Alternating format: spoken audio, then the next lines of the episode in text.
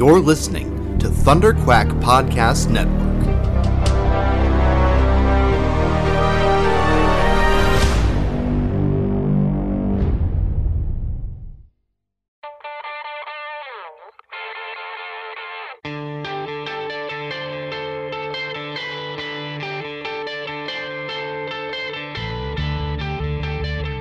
Hi, this is Peter B. Gillis, and you're listening to the Epic Marvel Podcast.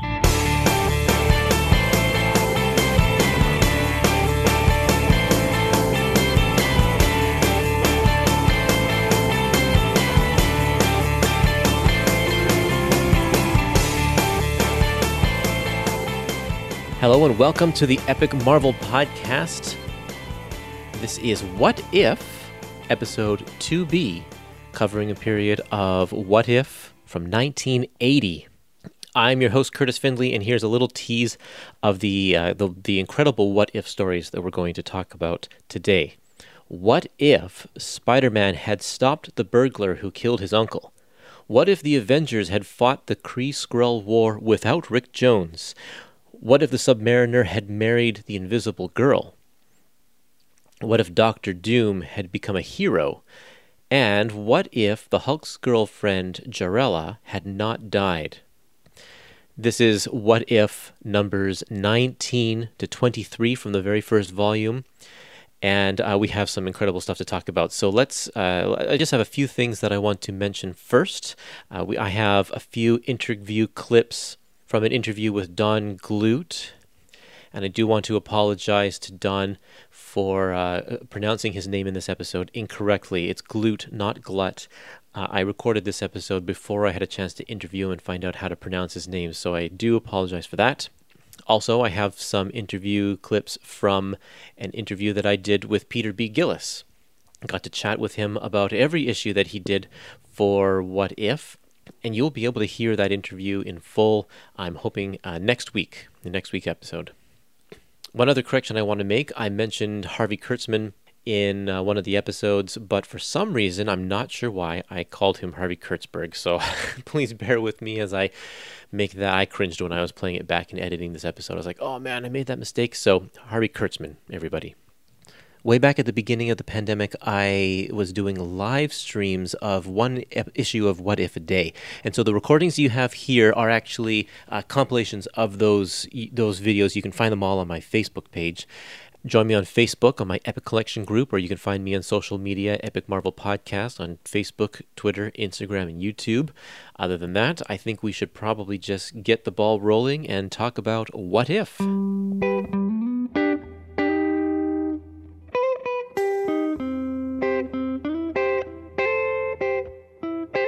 Um, it would be a long it would be a long path for him to get to be the person. You know, I mean, he had, uh, doc, you know, Doctor Strange um, was was an evil magician, goes to the the good. Peter Parker potentially he st- he still has the spider powers, and he's and he's now remorseful and has learned you know has learned a lesson. Um, so it's not beyond the realm of possibility that he would do it. Uh, that he would then devote his life to to doing good. And I you know I did think about this, and we um, because yeah, there you know there was the talk of maybe doing a sequel to it, um, and saying, yeah, but he's a movie producer. He's not going to go fight street crime. yeah. You know, he may become a a nice movie star. Right. You know, you know, use his millions for good or something like that. But would he become the Spider-Man who? Uh, well, he ends up fighting um, all all of his old foes, which you know hmm that you know, that that was kind of you know self-indulgent but kind of obvious. Um, redoing Spider-Man Annual Number One. Yeah. Um, but yeah, he he at least turns you know turns in the right direction. Um, so. They, you know, they're ultimately good stories, but they go through an awful lot of, um, you know, an awful lot of each book is, wait, wait, this is our hero. No, he's not. You know. This time we are talking about what if number 19, what if Spider Man had never become a crime fighter? And so if you have not read this issue, I recommend it because I think it's quite good. Let's see here. What are the credits for this one? Written by Peter B. Gillis, who wrote the last issue with uh, Doctor Strange. Penciled by Pat Broderick with inks by Mike Esposito. The cover inker is Joe Rubinstein, so it looks, honestly, it looks a lot better than the inside. The inside's pretty good too. Pat Broderick is not my favorite artist. I think sometimes his poses just are a little bit awkward, but uh, he does a really good job, especially getting the the the the zaniness or the um I don't know the anger that Peter Parker eventually gets to toward the end of this issue. You really feel it. Really feel it. Now, the interesting thing about this one is that the title on the inside is What if Spider Man had stopped the burglar who killed his uncle? That is a, I think that's a much different, a way different title than What if Spider Man had not become a crime fighter because that doesn't just stopping the burglar doesn't mean that he won't become a crime fighter but it is interesting to see where this goes we jump right into the action after a one page synopsis of his origin story. We're like, okay, so what would happen if he actually did stop the uh, the the burglar who's running by when he's at the TV station? And this is interesting because Peter Parker in those early Steve Ditko days, he's very kind of self motivated. He's he's kind of a um, he's a little bit of a jerk, but he's very inward focused. He's only a teenager, remember, and like a lot of teenagers, they're kind of just looking out for themselves. They don't really pay attention attention to the world around them. And so the motivation for not stopping the burglar is he's looking out for number one. He's like, this is not my problem. You got to deal with it. Uh, I'm just I'm just standing over here, and and so the motivation here in this one is also self motivated. He's like, actually, this could be really good for my publicity if I stop this guy, so maybe I'll do it so it's not that he's not, it's not that he's stopping the burglar out of a sense of moral duty or righteousness or whatever.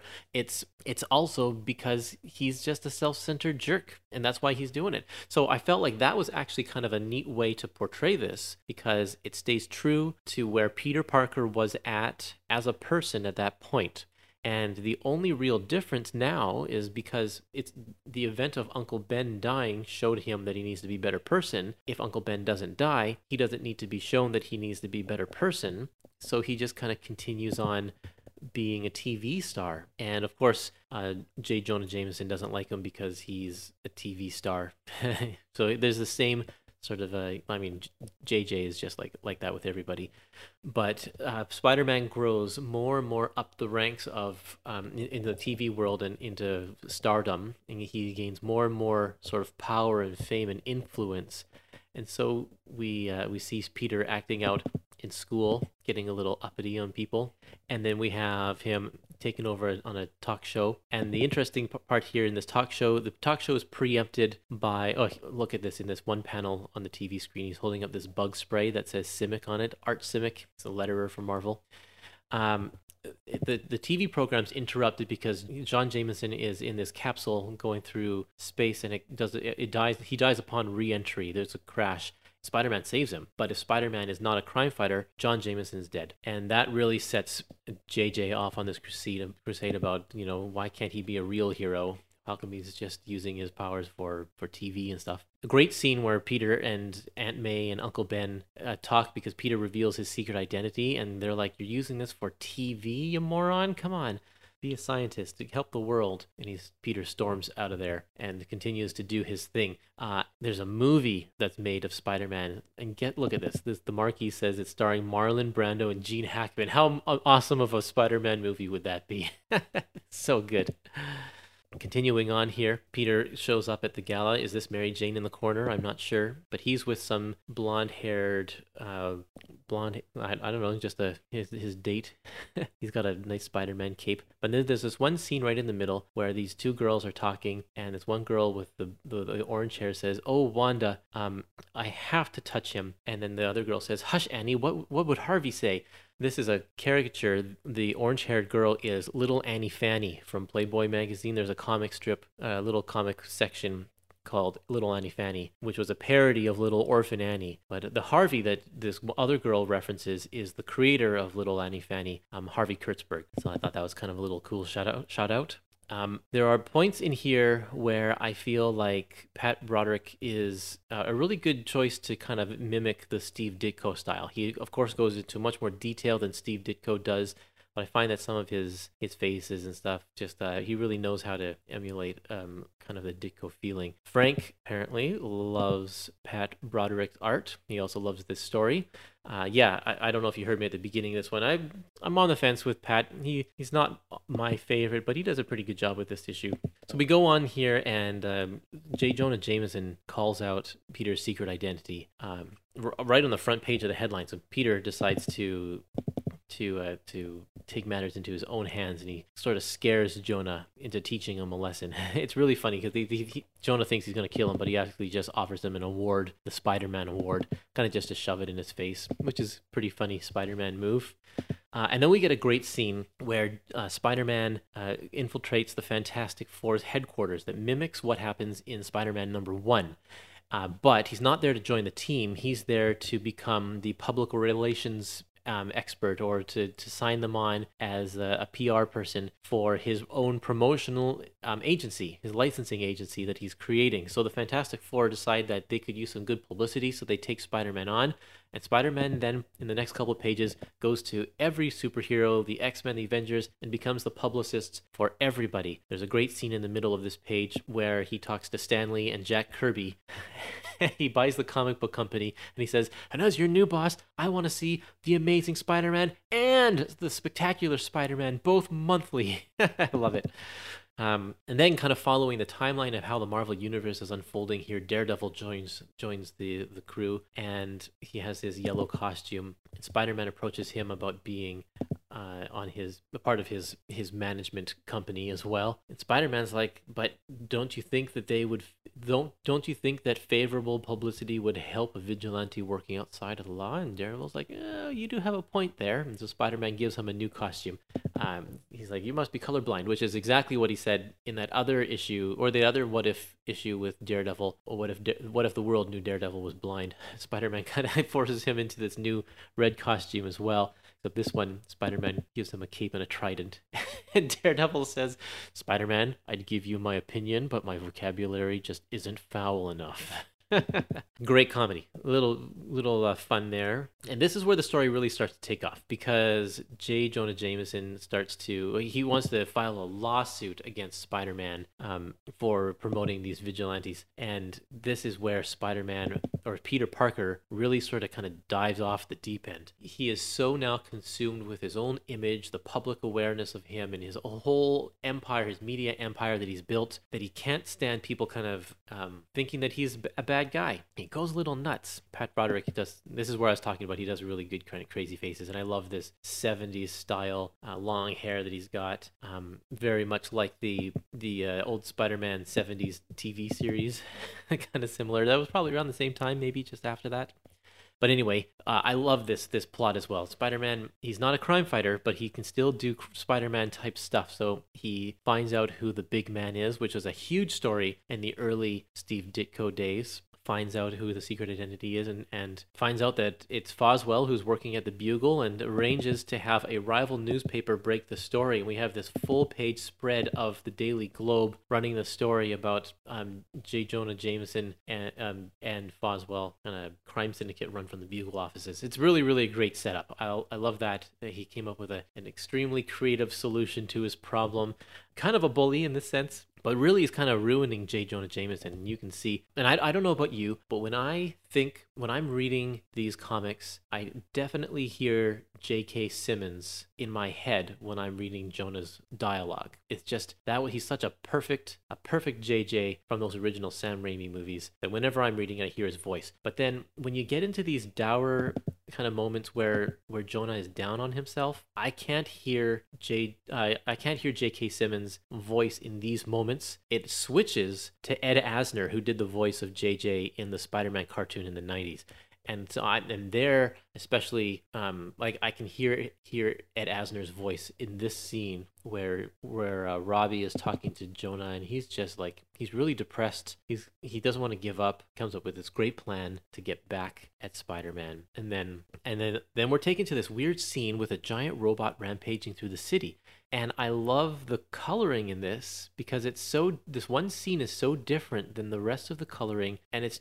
I think it's to make you a little unsettled and a little unsure. And so let's zoom into some of these panels. There's one panel here where JJ walks out onto the street and all of the people in the background are blue and green and the building and then the and the cars are gray and the building is this gold color and it's partly to make J. Jonah Jameson stand out so that we know where the focus of the panel is. But then it keeps going. The next panel, like the sky is yellow. And then if you go to the next panel in the phone booth and all of the background is gray, the cars are all blue, the people are all green, and J. Jonah Jameson himself is a is a pale yellow. Definitely makes the phone booth stand out, but it's also I think to give us a sense of like a disorientation, like something is going on here. And then this robot arrives. You can see it in the background of the next panel. And again, all of these weird colors, uh, and it's partly to do with the limited color palette of uh, comics at this time. But usually they wouldn't go so a little bit so abstract.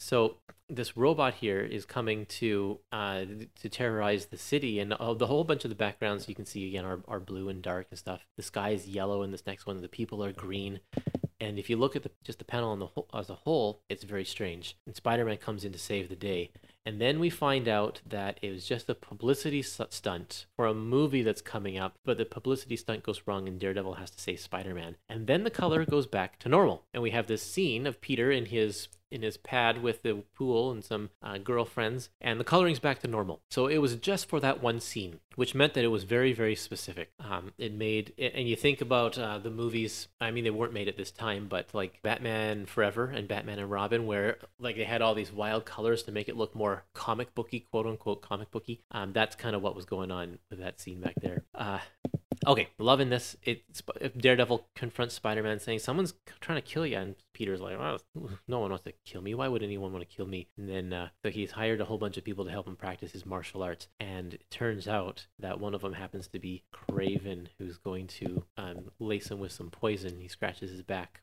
Uh, Daredevil recognizes this, but it's too late. He's already poisoned, and when Peter wakes up, now he's even kind of more in a in a weird state because now he realizes someone is trying to kill him.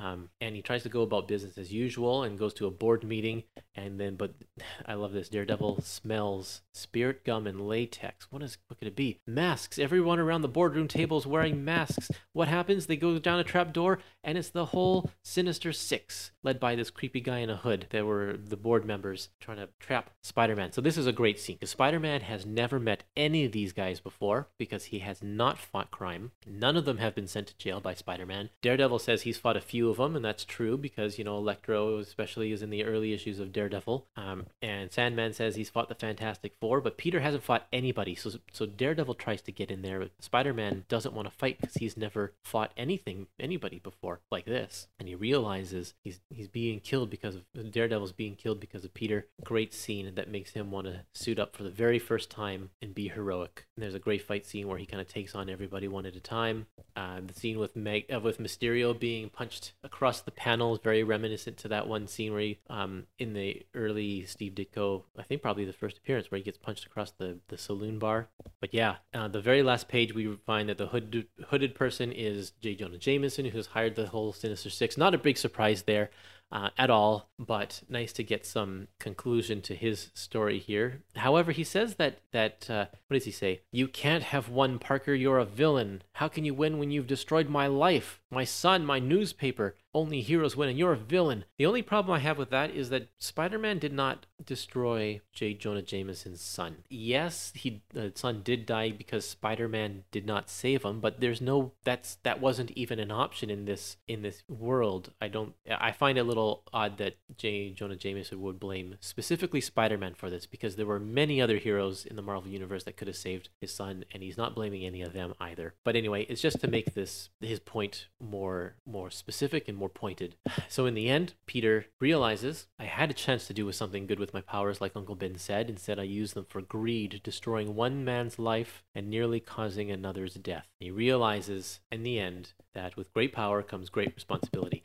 So this is great. And this was what happened with the Doctor Strange issue in the last issue as well, is that Doctor Strange eventually got to the point where he realized the kind of person he needs to be, uh, just like in our regular 616 universe. And Peter is doing the same thing. It just took both of them longer to get to that point, but eventually they got to that point. And it's like, yeah, these guys are actually good people. They're not bad guys. They just didn't have the the, the correct motivation or the right opportunity uh, to display that or to, to have that worldview make a change in their minds. So for this one, I felt like it ended in a really good spot. I also wouldn't have minded if we saw Peter go completely nuts and go full villain. That that would have also been kind of a cool story to, to see. But yeah, that is this story. Maybe not. Eh, yeah, it was enjoyable. I did like this one. I like that they're kind of getting back on track with the what ifs because especially in this letter page um, there's a few comments in the letter page. These three letters happen to be saying exactly my feelings of the things that i've been saying in the last few issues. So let's see um, nova this guy didn't like no- the nova issue very much. He sound yeah he said i found the exploration of this topic enthralling which was the same with me i must admit that using the random generated nova powers was a very useful vehicle in treating the theme because in yeah it was the theme that was more important than the actual characters themselves. And uh, the, the next person says that the, all the stories were kind of stupid except for the one with Peter Parker because we knew who Peter Parker was. And I thought that was the same one what I said.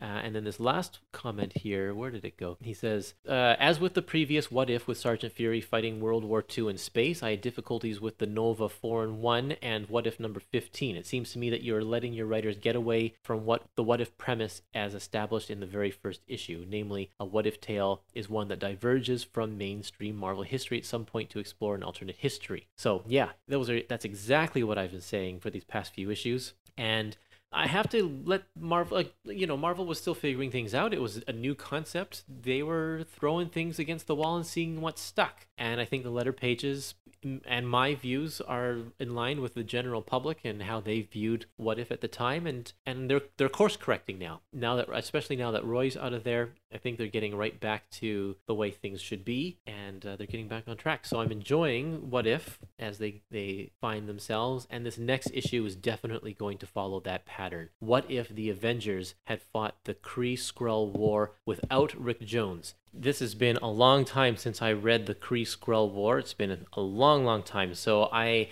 went back and reread uh, most of it to make sure that I'm getting the finer points of of uh, this issue of What If, and to get it fresh in my memory. So let's go. And this is a this is a key moment. I heard someone on one of the Facebook groups I'm a part of, I don't remember which one, said that he just doesn't like What If simply for the fact that the titles are on the cover and that they give away major, major spoilers, which is true. This is one of them. So, because you can infer from this this uh, thing that Rick Jones is the key to the Kree Skrull War conflict, and that um, you know that he plays a major role. So that is you know that's that's especially true with things like well, what if Gwen Stacy had lived?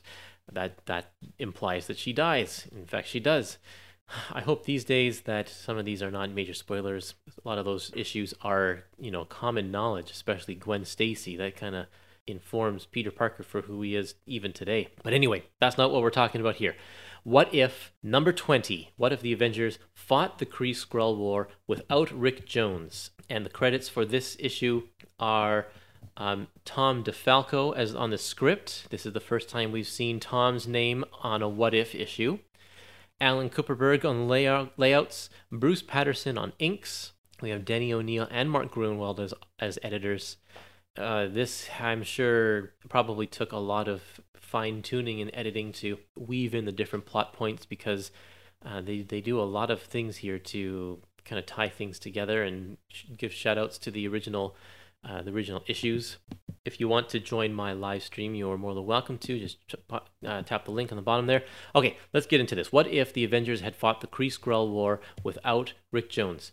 Uh, so we have here um, a little summary of the events leading up to the confrontation between Rick Jones and Ronan the Accuser. We learn what we need to know about the Kree Skrull War, that they are on opposite sides of the galaxy, with the Earth being right in the middle the Kree have developed a communication device that will that can cross galaxies, and the Skrulls want that for a weapon, and so there's going to attack each other. Meanwhile, Captain Marvel, the Scarlet Witch, and Quicksilver have been taken prisoners of the Skrulls. Um, and then we learn about Rick Jones here. That and here's the key moment for the the the Kree Skrull War. Spoilers in case you haven't read this before. The the the in, Supreme Intelligence gives Rick Jones um, special mind powers, and Rick Jones is able to call forth heroes from the Golden Age to aid the Avengers, and they are able to stop the the Kree invasion. Look at all those guys, including the original Vision right there, the original Ghost Rider. I don't remember what his name is. Skull, Skullhead, Skullface, something like that. Firehead. Uh, anyway, so the so Rick Jones uh, he confronts Ronan the accuser. Ronan swats him away and then takes him on a little journey. But in this comic, what if Ronan just got fed up with him and just killed him right there on the spot? Which, frankly, is probably what Ronan would have done if this hadn't been, you know, if the writers hadn't wanted Rick Jones for a key plot point because Ronan just he just does away with people. So that's what happens here. And what happens here is that uh, the Avengers try to stop as best they can, but if they don't have the same the same uh, backup power of those Golden Age heroes, they can't do it. So uh, and also here's the other kicker: is the Supreme Intelligence apparently he prepared inside Rick Jones the ability to, to harness this power many, many years ago. Wasn't expecting Rick Jones to die. So now that he's dead, his plans have been ruined as well. There is a lot of kind of fighting to no avail in this issue. They kind of just go at it and nothing is really accomplished. I kind of feel like there's a lot of filler in this issue because we know that they're not going to be able to solve this conflict, so why not? Um, Meanwhile, there is uh, there's a subplot where the the princess gets tired of her dad's ways and starts a revolution. Um, one of the big fallouts from the fact that Rick Jones dies is that Captain Marvel, who had been bonded with Rick Jones, uh, kind of goes a little nuts with grief. He breaks out of the out of the prison that they're in, finds out Rick is dead, and then kind of goes on a little rampage. And that's different from this one uh, as well, from from the original. The other thing is the Giant Man is sent. He's flying in space, and uh, this eventually his journey eventually leads him to becoming like going back to being Hawkeye. Uh, and, but that doesn't happen in this version of it. The Fantastic Four, the the Avengers, and everybody. These are the people who are now gathered to join the fight instead of the Golden Age heroes. And what I was expecting when I was reading this issue, this isn't how it ends up, is they're putting all of Earth's biggest heroes onto one ship and they're all going to go and fight in outer space. Well, I thought, okay, they're all going to die, and then Krees or Skrulls are going to take over the Earth because there are no more heroes, right? that would have been kind of a you know this would have been what I was expecting, but that's not exactly what happened here. So anyway, I really like the splash page with all of these characters. Um, all of them pop up in the story, I think, at some point because the the whole Kree Skrull War spans 10 issues or so. And the way that Roy Thomas works it out is that each chapter, even though it's this big long story, each chapter has a beginning, middle, and end, uh, as is the, the typical way that they wrote Marvel Comics in the 70s. And so each of these characters pops up at one point or another, I think. And, uh, and so they have a, a page where they kind of bring them all together here for the what if, which is cool. Uh, Nick Fury also, he dies uh, valiantly in. Oh no, does he die in outer space? I can't remember. The the helicarrier at least does. Um, but yeah, they there's more the, the heroes fighting and whatnot. Honestly, a lot of this is skippable. The Super Skrull comes back.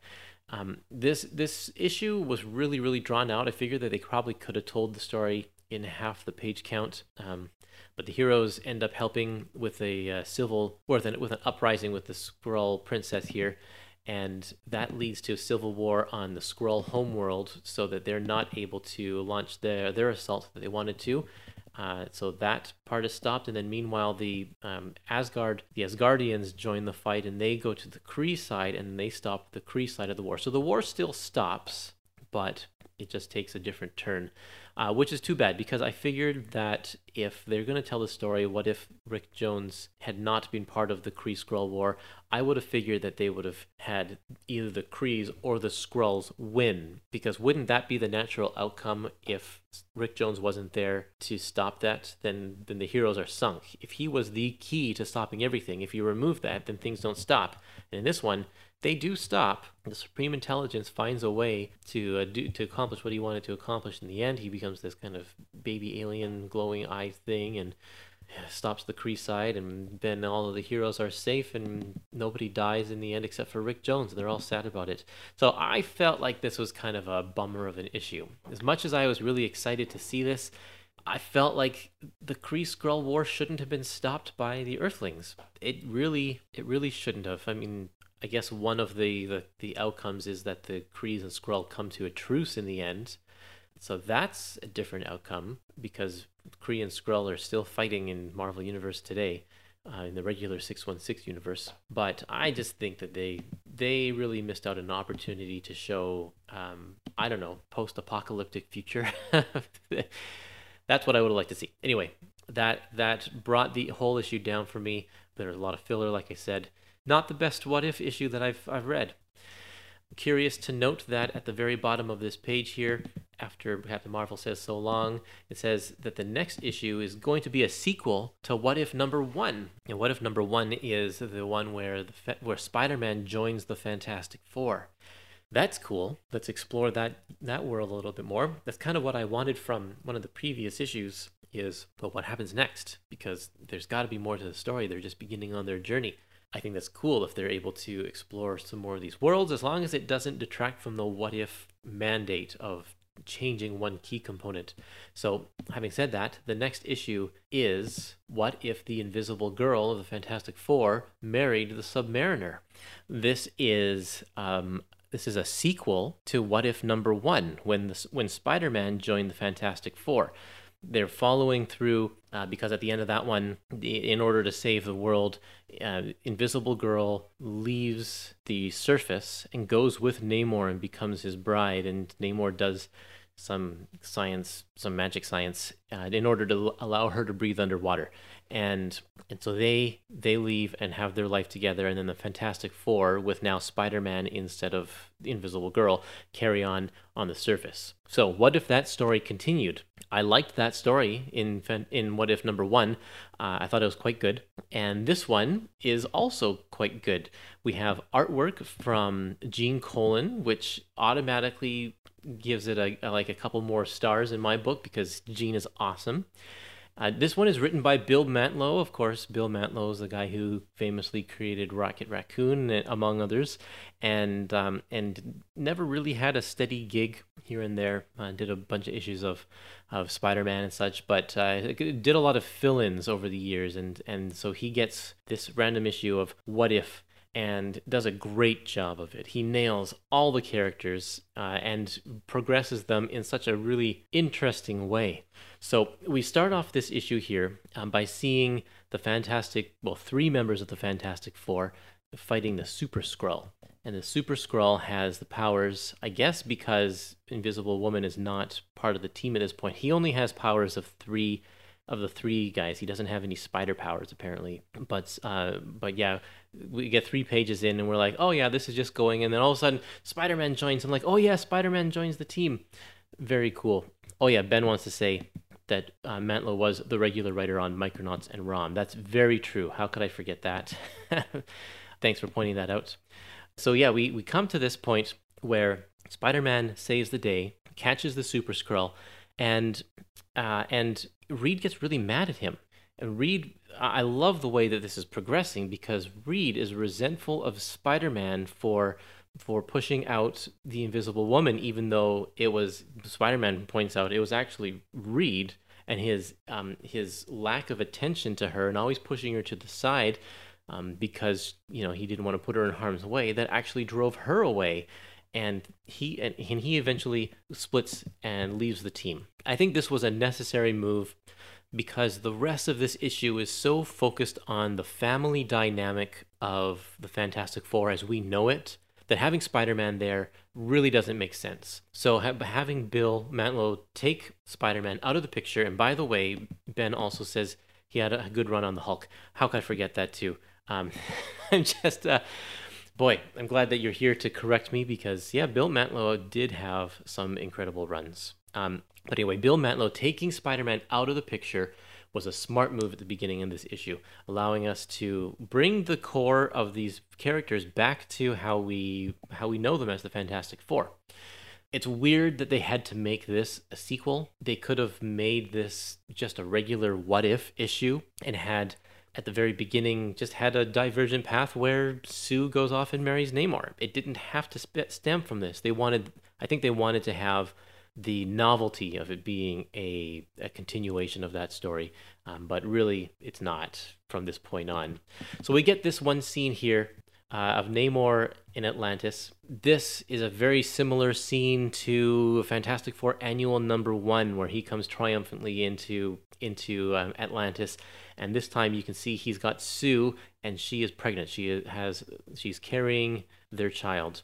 And then right after this, the very next panel on the top of the next page is Dorma and Lord Krang, and the two of them are uh, looking at this and trying to conspire. And of course, if you are regular, if you are regular readers, or if you know of uh, the the Submariner story, Krang is kind of the bad guy in those stories. He he's the he's always trying to undermine Namor and take the the, the throne away from him. Dorma kind of flip flops between Krang and, and Namor. And so we think that they're going to be up to no good through this. How are they going to get rid of Namor? How are they going to get rid of Invisible Woman? Uh, Gene Colan was the uh, main artist on Submariner for many a year. And so to see him back doing this, uh, doing his character again, and also him doing Fantastic Four is very, very cool. I don't think that he's done a whole lot of Fantastic Four issues, if any, really. Um, I'm sure someone can uh, correct me on that, but it's neat to see him. Uh, he draws some very beautiful women women in this one, like Dorma and Sue. It's great. So yeah, let's see. He goes. Sue begs him to go and make peace with with Reed and Johnny and Ben and invite them to Atlantis to celebrate in the birth of their child and he tries to do that but um, oh just before that ben quits the team because he's fed up it's it's very interesting dynamics here seeing reed progressively uh, because he's lost the woman he loves he's more getting more and more and more emotional uh, which is something that we often don't see from Reed because he suppresses his emotions because it's not as logical. Like he's a very logic minded person. Um, but when it comes to Sue, he loves her very much. And so when Sue's taken out of the picture, it's kind of driving him nuts. Uh, and Ben, believe it or not, is the one who's trying to hold them all together. Usually, Sue plays the role of peacemaker and the glue that holds the team together, but when she's not there, it's Ben that's trying to do that, and he gets just frustrated and he quits the team. So it's now down to the Fantastic Two. Namor comes, and Sue thinks that he's going to. I mean, uh, Reed thinks that he's going to attack, so they have a little bit of a skirmish, and Namor doesn't really have time to explain, and he just leaves. And I like the words at the very end. He says, I came in peace, and in peace I do depart. But the hatred you harbor in the recesses of your hearts for my people, and, and I will one day head both of our worlds down the path to destruction. If it's a war you want, you will find Atlantis ready. Now, here comes the diabolical part and I love this. Reed is not thinking things through. He really has become the villain in this story. He takes a doctored tape of Namor saying that the people of Atlantis are ready for war and they're going to attack the surface world. Uh, and he's trying to convince the UN to, to, to strike first. All of this because Sue rejected him. It's just nuts. And Ben comes along and says, "No, no, no! I got proof that this film was doctored. It's quite brilliant." And and then Johnny and and, and Reed both of them go to Atlantis to try and take care of business or whatever. Wonderful. I love this progression of Reed becoming the villain. He it it, seem, it doesn't seem unreasonable. It actually does follow th- suit with how Reed behaves when Sue is under attack. We have seen this in the regular 616 world before. It's kind of cool, and I like the path that this is going down. They head over to Atlantis with this bizarre plan to plant a device that will turn all of the water breathers into air breathers, and so they will be forced to go to the surface. Um, and Namor, because he can breathe in both places, uh, it's um, it's he he's not going to be affected. So all he can do is stand by and watch all of his people fleeing his own kingdom. Phil wants to point out the the panel with Sue's face in the spray here. Yeah, very cool. Uh, love what Gene Colan does here. Yeah, he, um, Phil calls Colan a genius. He was indeed a genius for sure. Moving back here, Johnny distracts Namor while Reed goes underwater. Uh, and he Reed has these what's he called oxy tablets where you can eat them and breathe underwater. Now that's something that does come from the early days of Fantastic Four. Why these things aren't you know widespread mass produced and uh, and the superheroes use them all the time, I don't know. But they only pull them out every once in a while. but he's also allowed, found a way to, for the Human Torch to breathe underwater. Through this, Krang says that uh, he's going to protect Sue through this, and we're like, and he and Dorma are scheming something behind the scenes. We don't know what what it is, but we're gonna find out. Eventually, everything comes to a head when Reed breaks into the bedroom where Sue is getting ready to give birth. He doesn't even realize that she's pregnant. He's like, "What have you done to my Sue? She's so large." uh, but yeah, everything's coming to a head here. It is wonderful. There's a great scene here where they have to confront each other, and Reed explains his plan, and he he's just the villain. It's uh, it's great. Um, and and then there's the point where Sue has to eventually lash out as well against Reed because he's just being so unreasonable, and he's hurting people, and so she fights back. Um, oh, great comment from Ben. Uh, Reed didn't want all the heroes getting hooked on Oxy. Great. Love it. Uh, okay, we're back to this. And Krang says, um, "I will go out and find the weapon that's going that's killing everybody." Um, so he goes out, he leaves, and Lady Dorma says some words. It's true, this gambit of yours will return Susan to her former former air breathing state, but the very shock will kill Susan and her yet unborn child. Is this your great love, surface man, to murder a woman who wants you not? He has this realization that he's he's doing some wrong things here and uh, and he realizes he comes he comes to terms with the fact that he's being the villain, which is great. And Krang sneaks out uh, on land or undersea. Atlantis must not be left without the Submariner. Warlord Krang, however, is far more expendable, so he leaves. Um, oh yeah, I guess he doesn't announce that he's going to go find the thing, but he leaves. What is he up to? Some sort of diabolical scheme. We don't know. Um, anyway, Reed goes to try and stop the machine and finds that Warlord Krang uh, has died there trying to turn it off. And here's here's the definitive moment right here. Reed is running out of air himself. His oxy is is wearing off, and Namor realizes that Reed is trying to shut off the machine and gives him another oxy tablet, allowing him to breathe. So Namor actually saves Reed Richards' life. Who is the hero and who is the villain in this picture? Obviously, Namor. I love how they flipped the narrative on its head. It's really really good. And in the end, Lord Krang dies in the process. Namor brings his body back and and declares him a hero because he's he died trying to save Atlantis. It's so good. I, I love I love how this this story just unfolds and plays out. And eventually, Reed is like, okay, I guess I have to go. Um, and he as he as he leaves, Sue has given birth to the son and holds the baby up and Reed is like, "Oh man, that could have been my son, but I screwed it up." By the way, never hold a newborn baby like this. They have no neck support and you will probably kill your baby. but it looks great when Gene Colan draws it, let me tell you. Oh boy. Okay. So that's the issue. Like I said, excellent stuff. I like that they got Spider-Man out of the way at the beginning um, that they focused on the, the love triangle between these three. It's just a well told, well crafted story. Excellent, excellent issue of What If. I really liked it. I hope you all liked it too, because it is worth its 75 cent cover price. Uh, find it in the back issues. Look it up in the complete collection here, volume two.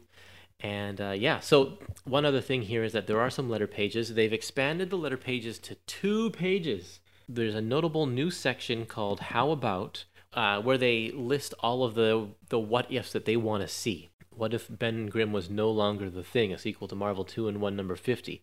I'm not going to read all of these, but um, some of these, like what if an Earthman had become the Herald of Galactus? That actually does come true with Frankie Raye. Uh, what if the Beatles had become the Fantastic Four? Very funny. And they even Mark Gruenwald even puts in here, what if Dracula joined the X Men? And then he says, no, he's the mutant. He wouldn't. He wouldn't qualify. And then there's another section here called the Watcher Knows, where people get to ask the Watcher questions and the Watcher answers them. And I think these are really cool. Just a little snippets. They're not worth making into a full stories or uh, or anything like that, but is there any difference between a parallel Earth and an alternate Earth, or are they the same thing? I think that's a great question. And the Watcher says they are different. Alternate Earths diverge from one another at certain critical points, and then parallel Earths evolve similarly but independently without divergent points. So, like, um, I don't know, I don't have any examples of a parallel Earth. Someone help me out here. Like the 1602 parallel Earth. Have you seen those? The Neil Gaiman story? That's a parallel Earth. But an alternate Earth is like Age of Apocalypse where where Xavier died, and all of a sudden history went in a different direction. So that's going to be a little bit of a reoccurring um, letter page column, which is kind of cool in the next few issues of What If. Uh, Phil has a question. He wants to know what powers this Franklin has in terms of um, Namor and Sue's kid. Now, I wonder if Franklin has the powers because of the combined DNA of Reed and Sue. Because if Reed's d- DNA is out of the picture, does that mean Reed that Franklin does get any powers at all? Maybe he doesn't. He has fins on his feet. Uh, let's go back. Um, yeah, the baby has fins on his feet, so we know that he at least can fly. He's also got the pointy ears. I'm assuming he'll be able to breathe underwater. But yeah, does he have any cosmic cosmic ray powers? I don't know. That'd be cool to find out. Maybe they'll do another sequel to this story. And then the next issue here is another Fantastic Four story. What if Doctor Doom had become a hero? That was my last one. The last one. Uh, Shooter edited that one, and you know where Roy gave me a lot of leeway. Chris uh, Stan leeway, I guess you might say. Shooter was on the phone with me almost every night talking about that story and uh, you know, I mean, he really took it seriously, and that was the last one I ever did. You know, for last comic book story I ever did for Marvel was that one. We're going to be talking about what if Doctor Doom had become a hero, based on What If number twenty-two. I, I really enjoyed this issue. I'll just say that right off the bat. The last issue, or yeah, the last issue of What If with Mister Fantastic becoming a villain was excellent, and then this one with Doctor Doom being a hero also excellent. Very, very great I love how it keeps the, the same story kind of, but yeah, it has the, the the the definite moment that where the paths diverge and the new alternate timeline is created, and a couple of things happen differently uh, in order to create this new story going forward here. So, who is behind uh, this issue? It's written by Don Glut. Haven't seen him for a few issues now, but uh, I've enjoyed his his the, the stories that he's created. He's done a really good job uh, on these what if stories, and this one is uh, no exception. Uh, artist is Fred Kida. There's a name you don't hear very often. In fact, I think I really only know Fred Kida from the Spider-Man newspaper comic strip. Uh, if you haven't seen those, uh, he, he did he did it for a little while. I think it's been collected in the Library of American Comics um, Amazing Spider-Man newspaper strip volume five, four or five, I can't remember, but that's yeah, he he's really good. This issue, he does an excellent job, and he just isn't a guy that isn't that you hear about anymore. Um, so that's kind of a shame. We open with this great splash page that's recreating a scene from Fantastic Four number five, and this is the first appearance of Doctor Doom, of course, although in this alternate universe, never happens. And we'll get into that in a second. Another wonderful splash page. I think they needed some filler, so we have two splash pages that kind of don't really have anything to do with the story other than just some filler. But it's nice, it looks good.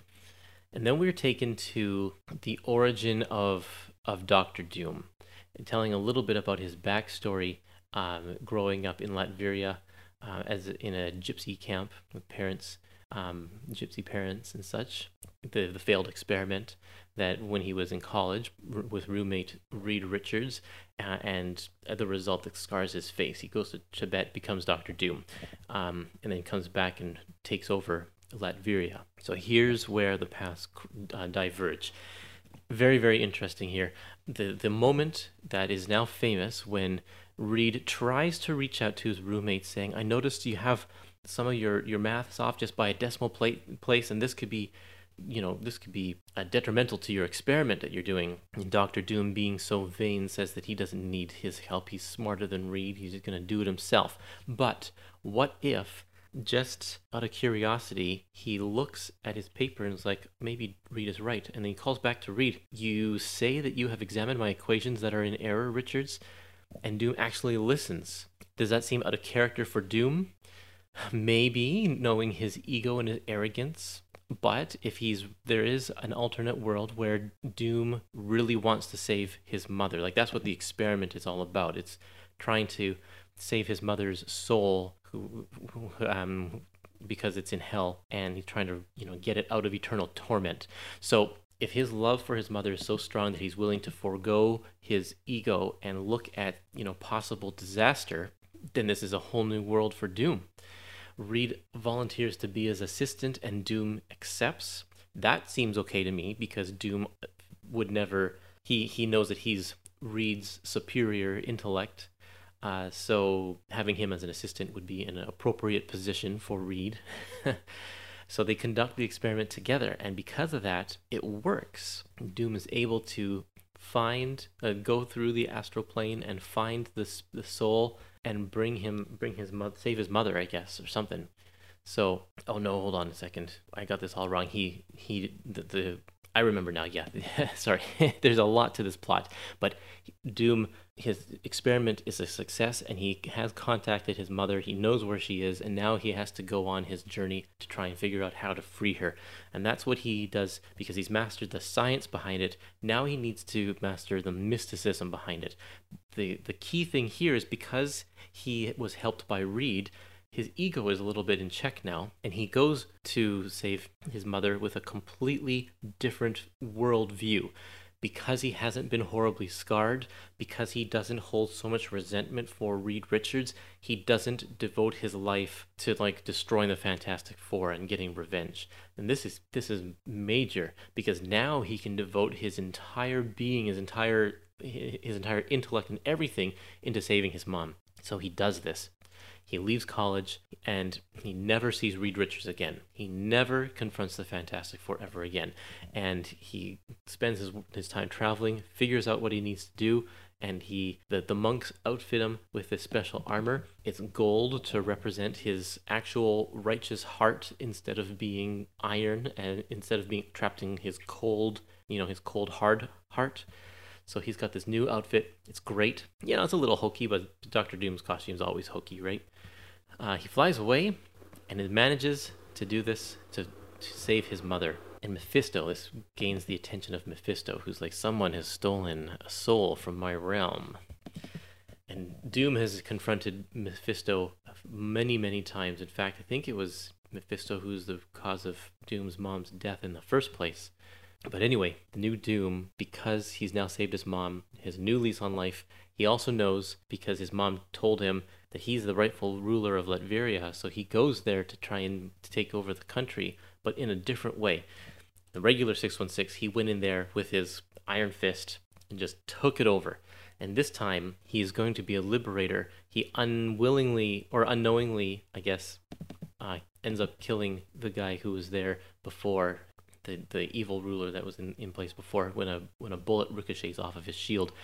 So this frees Doom of any actual murder. He doesn't have that guilt on his on his hands or anything like that because he is a benevolent ruler. This is to show that he isn't going to willingly go and overthrow, but he is now made the ruler.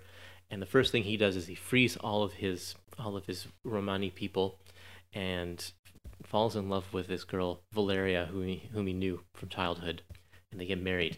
And I think in the comics, they she he because he's evil, because he's an evil ruler or a you know a despot.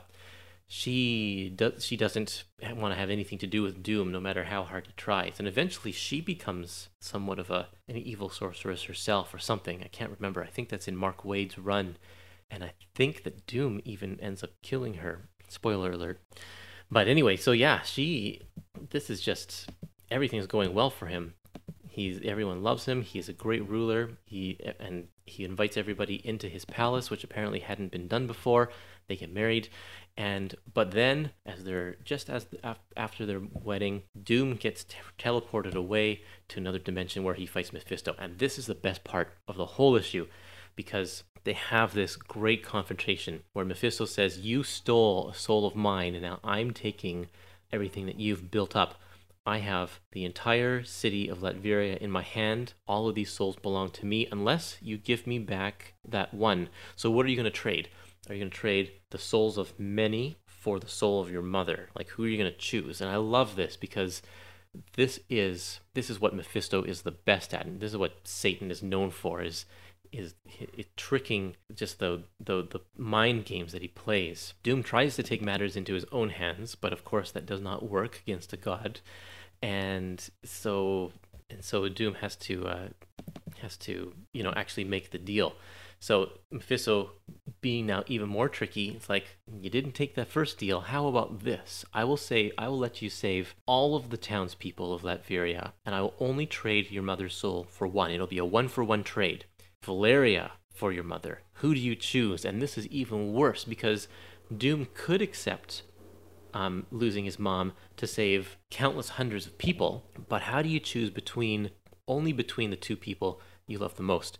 This is, I think, one of the things that made as much as you love to hate uh, Brand New Day or what what is it, One More Day, uh, the Spider-Man story that was one of the brilliant things is spider-man had to choose between the two people he loved and how do you make that impossible decision? Doom is faced in this same situation and doom even says well can can you take my soul for my for my mother's soul? Like I, he doesn't mind sacrificing himself because he is the hero in this story. Mephisto's like no no no. Choose between valeria or your mother what do you think he does? I, I, I, just the dialogue in this scene is so great. Don Glut just nails it with with the dialogue and the emotional state that Doom is in, and how tricky and evil Mephisto is. It's just brilliant. I love it. And he, in the end, he chooses his mother, and he's instantly transported back to Latveria, and, and Valeria's not there, and he locks himself in his room, uh, in his in his castle, and now we're back to the where Doom is kind of in 616 where ev- there's one day every year where he tries to contact the dead in order to save Valeria's life and he just can't do it year after year. That's what he does in the regular Marvel universe as well. And it kind of ends on that sad note. Now, he doesn't turn into an evil leader. He still cares for his city, but he is racked with this guilt. If he had not saved his mother, he wouldn't be in this situation. Um, but then if he had not saved his mother, he'd still be. I don't know. It's just there's so many like just things at play here that Doom has to wrestle with in his mind, and it's brilliant. I really like it. So the uh, the artwork is pretty straightforward. Like I said, Fred Kida does an excellent job, and he does a, especially a really good job with uh, with the facial expressions through this scene with Mephisto and with uh, as Doom is agonizing over his decisions it's just talking heads, but he does it so well in keeping it interesting. And there's a lot of dialogue in these pages, but it doesn't feel overburdened with dialogue. Uh, it, it's interesting the whole way through. Uh, yeah. So, does this make sense? Does this follow what Doom would do? I think Doom Doom's motivation is for his the stuff dealing with his mother is always out of love. And so we know because it's always out of love, this the whole story seems to um, it, it makes sense with Doom's character. When you remove that sense of ego that resulted from the explosion um, and, and the hatred for Reed Richards that resulted from the explosion, he now is freed up to just be more loving so Steven says, I wonder what would happen if this version met the Fantastic Four. Would he be the fifth member? To me, he is always being kind of an anti-hero, anti-hero. And that's that's kind of true. Um, he acts in the best interest of Latveria always. He actually does honestly care about those people. And so, would he be a fifth member? I don't know that he would want to join a team, but he would definitely partner with them, especially since he has a good relationship with Reed Richards in this universe. It's not unreasonable to think that you know they would actually probably work together. Um, maybe even Reed would help him try to figure out how to contact Valeria, since he knew that Doom had a successful machine already. It's very interesting to think about the possibilities of this of this world here. So many things wouldn't happen um, because Doom would not be evil and the Secret Wars would go very in a very different direction. Things like 2099, Doom 2099 wouldn't even exist because Doom would never become that that person. Um, yeah, it's just a, a, variety of different possibilities. It's very very cool. I loved it. I hope you guys like this issue too. Uh, in the letter column in this page, they talk about the Spider-Man um, issue here. But what's really interesting to me here is that uh, throughout these letter pages, the the idea of no prizes has kind of been changing. And we all know no prizes or i hope you know no prizes. Marvel doesn't really talk about no prizes anymore.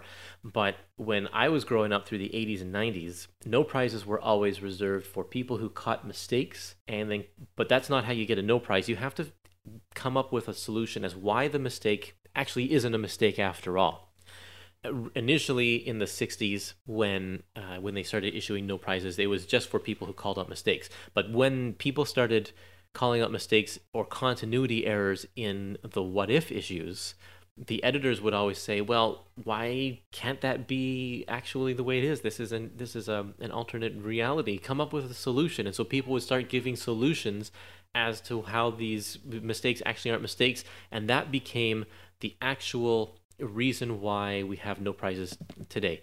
And it's all, I didn't realize that What If is the reason for why the, they made that change in no prizes, but they kind of go on about it here. In fact, there's one letter by Rick, a guy named Rick Jones. who, who kind of makes a, up a set of rules, how Marvel thinks these set of rules should be in terms of uh, being awarded a no prize, and Marvel's like, oh yeah, that sounds pretty good to me, so that's cool. Uh, there's another section of the Watcher Knows where some people write in and the Watcher asks questions. And some of these questions are like uh, um, here's one that relates Are Satan, Hela, Mephisto, and Pluto actually different physical forms of the same deathless being, or does each exist in a different dimension? The Watcher says all of these rulers of the netherworlds are separate entities existing on their own specific dimensional netherworlds with their own spheres of dominion. Satan and Mephisto operate from tangent spheres of existence.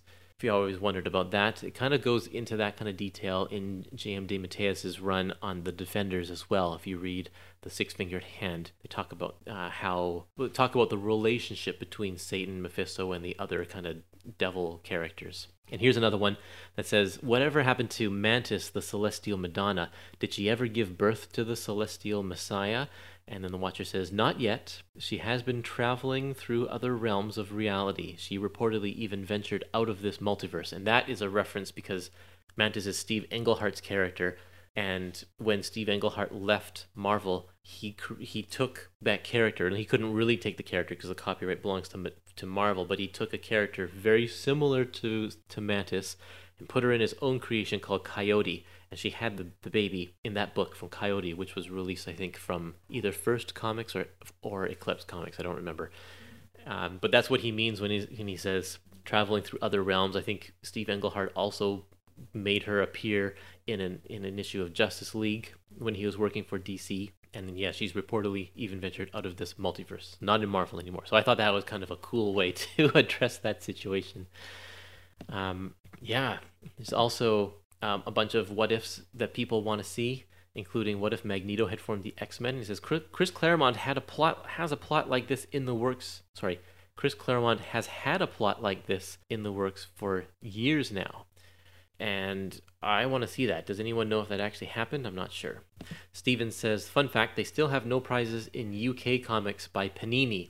It's the tradition that it still gets used today. I'm glad because there are uh, only a few comics in the United States that have letter pages even. They they tend to not even have those and they don't even talk about no prizes. I want to see the no prize come back. There was a no prize comic book. Did it, does anyone have that? I got a copy um, of the the No Prize. I can't remember what it's called. No Prize the comic, where it's just uh, talking about all the different mistakes that have been made throughout Marvel, the early years of Marvel. It's really really good. Uh, okay, that is my episode for today. What are we going to talk about later today? As long as I can read this issue. Um, it is what if the Hulk had become a barbarian? I really enjoyed doing it. I I had my revenge also there because this was also I really felt that the way Len Wein had killed off Jarella was stupid and gratuitous. And, you know, we should we shouldn't kill off girlfriends. You know, uh, it was I I understood the necessity because it would have changed the the book completely. But I said let's do you know I I, I want to do that. But the cover, you know, John Buscema strikes again. No kidding, so good. And that's what everybody remembers that cover. and that turned into Marvel continuity. Right. Sakaar. Yeah. You know, everybody loved that cover so much, and and you know, I I had a wonderful time working with Herb Trimpe, who I always felt was the you know the Hulk artist. hmm A lot of things Sal Buscema is, and he did what a wonderful job. But uh, Herb, to me, being the reader that I that I was of the, at that point, was was the Hulk artist. Today is a very different issue of What If. This time it's What If number 23. There's actually three parts to this issue.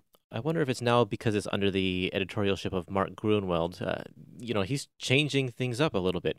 Instead of having one story that stretches all of its 32 pages, there's actually three stories in this issue. And this is going to continue for, I for a few issues more, not quite the whole remainder of the series, but at least through uh, the next few issues here. It says in the letter pages that this decision is an experiment to see if people will like the new format. And yeah, we'll see how it goes. This is the last issue of this complete collection, volume two. And you know, so what if the Hulk had become a barbarian? Great cover from John Buscema, of course, being the Conan artist at the time. He's very popular with the Conan crowd, and it makes sense that he'd do a, this kind of a, a cover. But the title is very misleading because it's not uh, what if Hulk had become a barbarian. I think they're really capitalizing on the fact that Conan was very popular at the time. Oh, yeah, Phil has the same comment. The cover is a little misleading. The Hulk never appears like that in the story. Yeah, very different setup. It's like, in fact, the title on the inside of the issue is What If Hulk's Girlfriend Jarella Had Not Died? And that is what the story is all about. Not about being a barbarian or anything. So we have a story from Peter Gillis, and Herb Trimpe is doing the pencils, with Mike Esposito doing the inks. Herb Trimpe, of course, is uh, the artist on the Hulk for a long time, so it's nice to see him again doing a Hulk issue. And Mike Esposito also has done the Hulk for a long time as well. And they actually make a pretty good team. I've said in the past that I'm not usually a huge fan of Esposito's inks, but he does a pretty good job in this issue with Trimpe. So, for the first time what reading these what ifs, this is the first issue where I felt like I was kind of at a loss because I'm really not that familiar with what was happening in the story. I'm not familiar with this period of the Hulk at all in the 70s. It's just a big blank spot. And I've been working my way through the Epic collections, which stop the, the current volume at the time of this recording, volume 4, stops in 1970.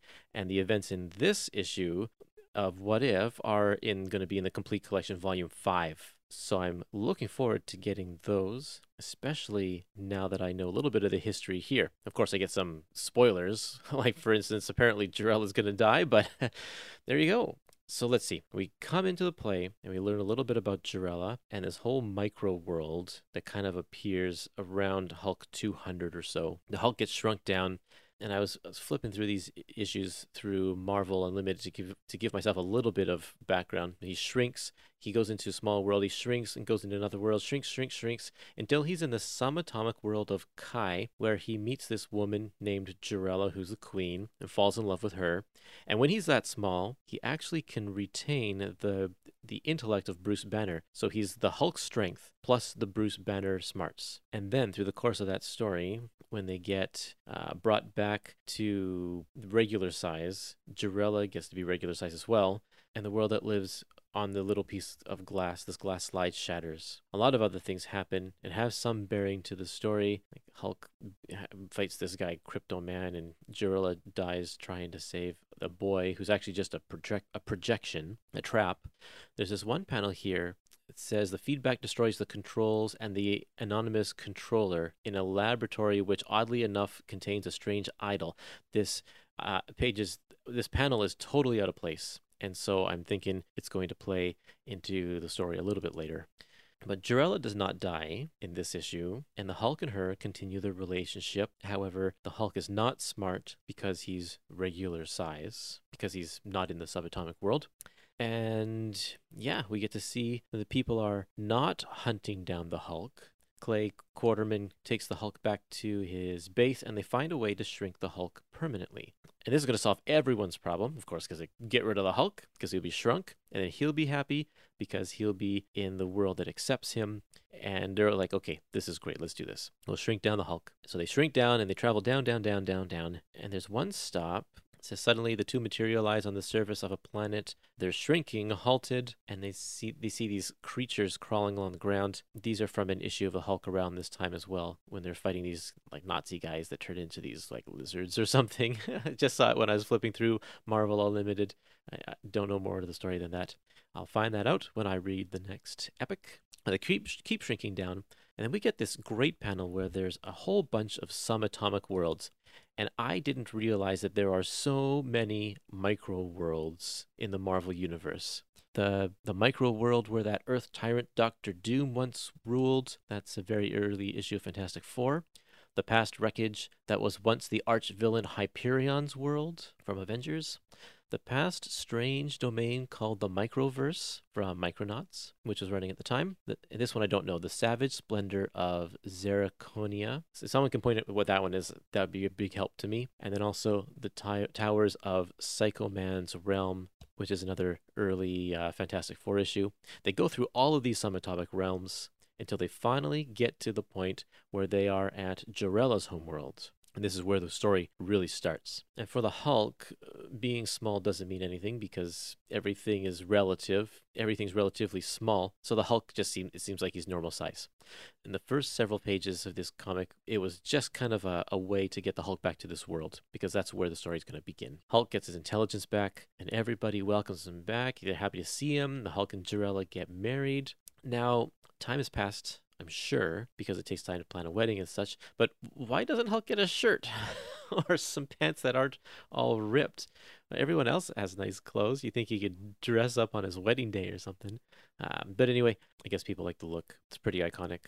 Okay, so he gets to the point where some people start to attack him. The squid creatures. This this weird squid, squid creature. So he gets mad he uh, makes a Shakespeare pun, something's rotten in the state of K'ai, and then we find out that, yeah, this crazy idol or whatever it is, is, is attacking Bruce, led by this guy.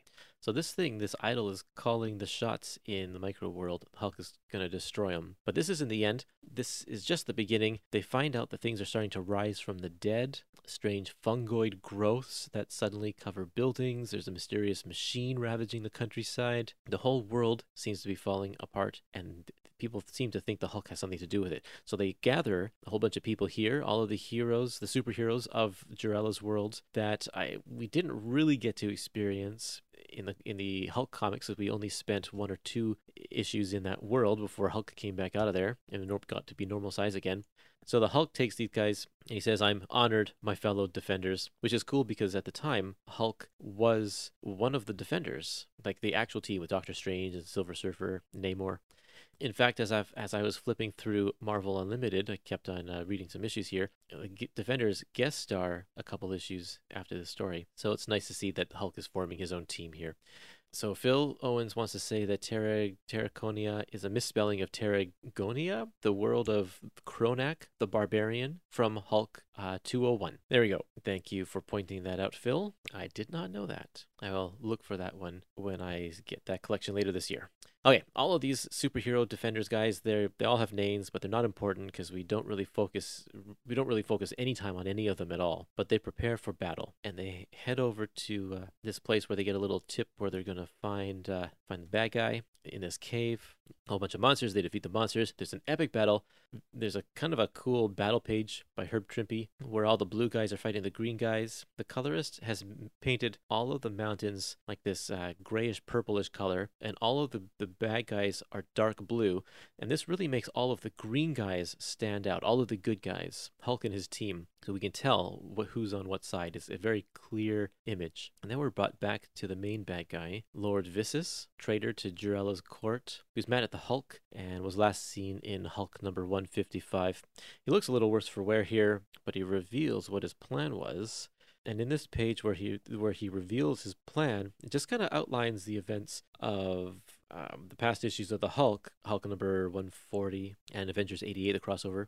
This is kind of how it all happened in the 616 universe. And he says, This is what would have happened if you had just stayed away. I was going to kill you when you were big, but that didn't come to pass, and now I have to kill you when you're small. And the Hulk gets to find gets gets to fight a robot version of himself, which also appeared in another issue of the regular Hulk. So all in all, Hulk defeats the Hulk. I like this moment here because he says, "My pulse is racing. Mustn't lose control. Have to think." Because I guess if uh, he gives into the Hulk rage, then then he'll lose the intelligence. But if he's repressing the Hulk side of me, Jarella will die and the Hulk will not let her. So Hulk saves the day. But based on this last panel, it says, uh, I know you'll be back. I know you'll try again, but I will protect this world and I will destroy you because nothing can stop the Hulk. Kind of ambiguous as to whether he has its intelligence here or not, because the Hulk did speak in full sentences kind of at this time. There's nothing particularly intelligent about this little paragraph here. There's nothing stupid about it either. So not exactly sure if he if he gave into his rage completely or if this is just him talking normally. So, you know, it was a nice issue. I can understand it. It did take a little bit of extra research because I'm not familiar with these stories, but and the ending was a little bit confusing because they're bringing people in to they're bringing people in to give these twists, but I don't know these people, so the twists are like whatever, not not meaningful to me.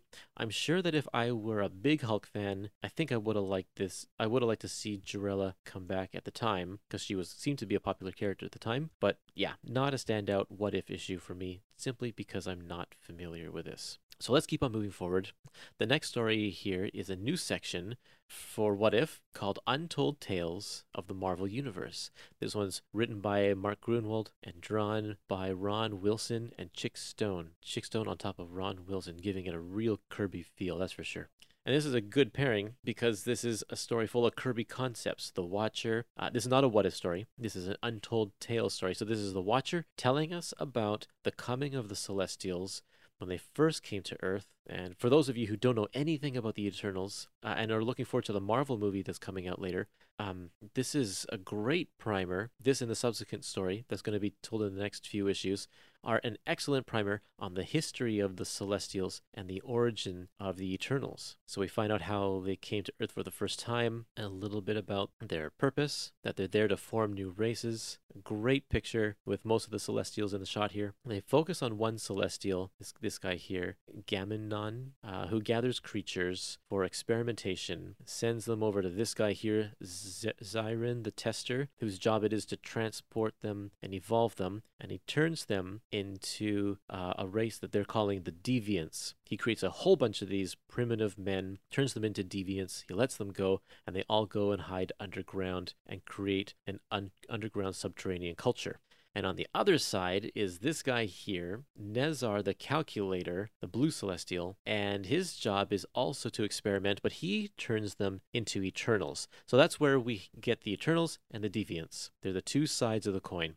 One is um, super evolved, and one is not as evolved. And then they go off and make their home. I don't. I don't remember what it's called. And then there's this last guy here, Oneg the Prober. And this Celestial, his job is also experimenting. He experimented on people, but it's not a speedy process. It takes a millennia in order to evolve. And in the end, it turned. It, they turn out to be us humans. So we have the three distinct races created by the Celestials. And then the Celestials kind of up and go. They leave and uh, they let the people fend for themselves. That's the creation of the cre- creation of the Eternals. And in the next issue, we're going to find out a little bit more about the Eternals themselves. So, this is cool because I haven't read Eternals yet. I know of them and their story pieced together from various, you know, annual backups or whatever times that they've appeared in, in comics. Uh, the DeFalco Thor stories actually talk about this a lot, but it's kind of cool to get that linear progression of how it all happened. It's, I'm happy it's here. It's kind of weird that it's in What If, but where else are you going to put it? I don't know. It's very cool that they tie it in by having the Watcher host it as well. Okay, last story. What if, this is a long title, what if Peter, what if Aunt May, instead of her nephew Peter, had been bitten by that radioactive spider? A stunning saga of an improbable reality. This is a funny story, a, humor one. It's foreshadowing, foreshadowing an upcoming issue of What If that will be all humor. But yeah, Aunt May notices that Peter forgot his lunch. She knows that he's at a, his science experiment, uh, like a school field trip. So she rushes off to go give Peter his lunch. Written by Steve Skeates, who would go on to script many issues of um, Spider Ham later on in the 80s. And Alan Kupperberg does the artwork. And instead of Peter being bitten by the radioactive spider, it's Aunt May bitten by the radioactive spider. And the events kind of just play out exactly as you expect them to. It's very much on the nose in terms of Peter's origin story in Amazing Fantasy number 15 and she gets a new costume, which looks absolutely ridiculous. This costume, I think we see in an issue of Spider Verse, maybe on one of the covers that came out recently. I can't remember. She doesn't have any spider webs, but she has some dough, some dough that got ruined. It's really super sticky, so she puts it in a little like a, a, a pastry a pastry bag so she can squirt it at people. And the first villain she meets is Leapfrog. So appropriate that Aunt May tackles one of the lamest Spider-Man villains. Uh, I think they missed an opportunity by not calling her Spider Gran instead of Spider Man, but she doesn't really give herself a name in this comic at all, in this story. So in this story, Peter Parker is the one who doesn't like Spider-Man. Uh, he says, "Stay away from me, you horrible monster," and then he passes out. It's a great. It's just flipping it on its head, and that's it. It's just a four or five page story or whatever, and it's funny, it's nice, and I think that I like the variety I don't know that I would like it in every backup story to be a funny one, but it is nice to have the humor once in a while. It's just, uh, you know, great to see them branching out and being a little bit more creative. And I have great hopes for the next several issues as they develop and explore this sort of uh, content and quality. And that's it for this issue. Three stories. All of them were Mm, you know, kind of just mediocre in my opinion. Not the greatest issue of What If, but serviceable nonetheless. I'm hoping for some great things when we get into the next story. And what is that story? What if Spider Man had rescued Gwen Stacy? Yeah, this should be a good one. But you'll have to tune in to our next episode of What If when we get around to recording that, and I will collect up the remaining, uh, not the remaining, sorry, the, the first half of the issues that appear in the What If Complete Collection, Volume 3, starting with, yeah, What If Spider Man had rescued Gwen Stacy? Thanks for listening, everybody. I hope you enjoyed this episode, and I will see you next time.